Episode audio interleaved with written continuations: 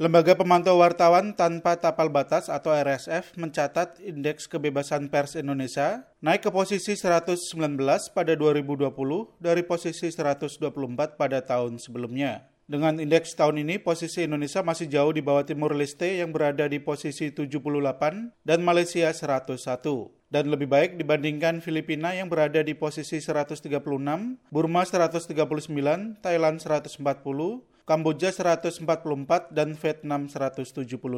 Kendati demikian, RSF menilai Presiden Joko Widodo belum memenuhi janji kampanyenya untuk menjamin kebebasan pers pada masa lima tahun pertama kepemimpinannya. Itu terlihat dari kekerasan yang dialami jurnalis pada Mei 2019 lalu. RSF juga menyoroti penangkapan dan penuntutan terhadap wartawan asing dan pendamping yang mencoba mendokumentasikan pelanggaran militer Indonesia dan meliput masalah kemanusiaan di Papua.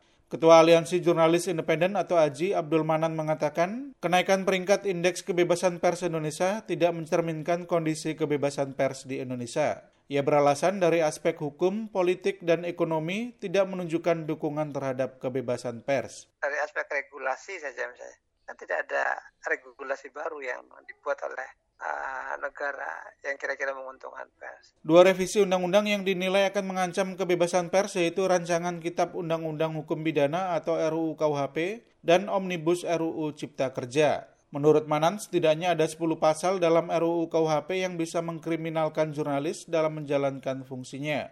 Di samping itu, angka kekerasan terhadap jurnalis terbilang masih tinggi. Berdasarkan catatan Aji tahun 2019, ada 53 kasus kekerasan terhadap jurnalis yang dari segi pelaku didominasi oleh polisi. Anggota Dewan Pers Arif Zulkifli menambahkan, lembaganya juga melihat iklim kebebasan pers di Indonesia ke depan akan memburuk. Itu terlihat dari rencana pemerintah dan DPR mengubah sejumlah pasal Undang-Undang Nomor 40 tahun 1999 tentang pers dalam Omnibus Law Cipta Kerja. Salah satunya soal sanksi bagi perusahaan pers yang akan diatur dengan peraturan pemerintah atau PP dasar logikanya ketika kita dulu membuat Undang-Undang 40 tentang pers itu. Jadi pers mengatur dirinya sendiri.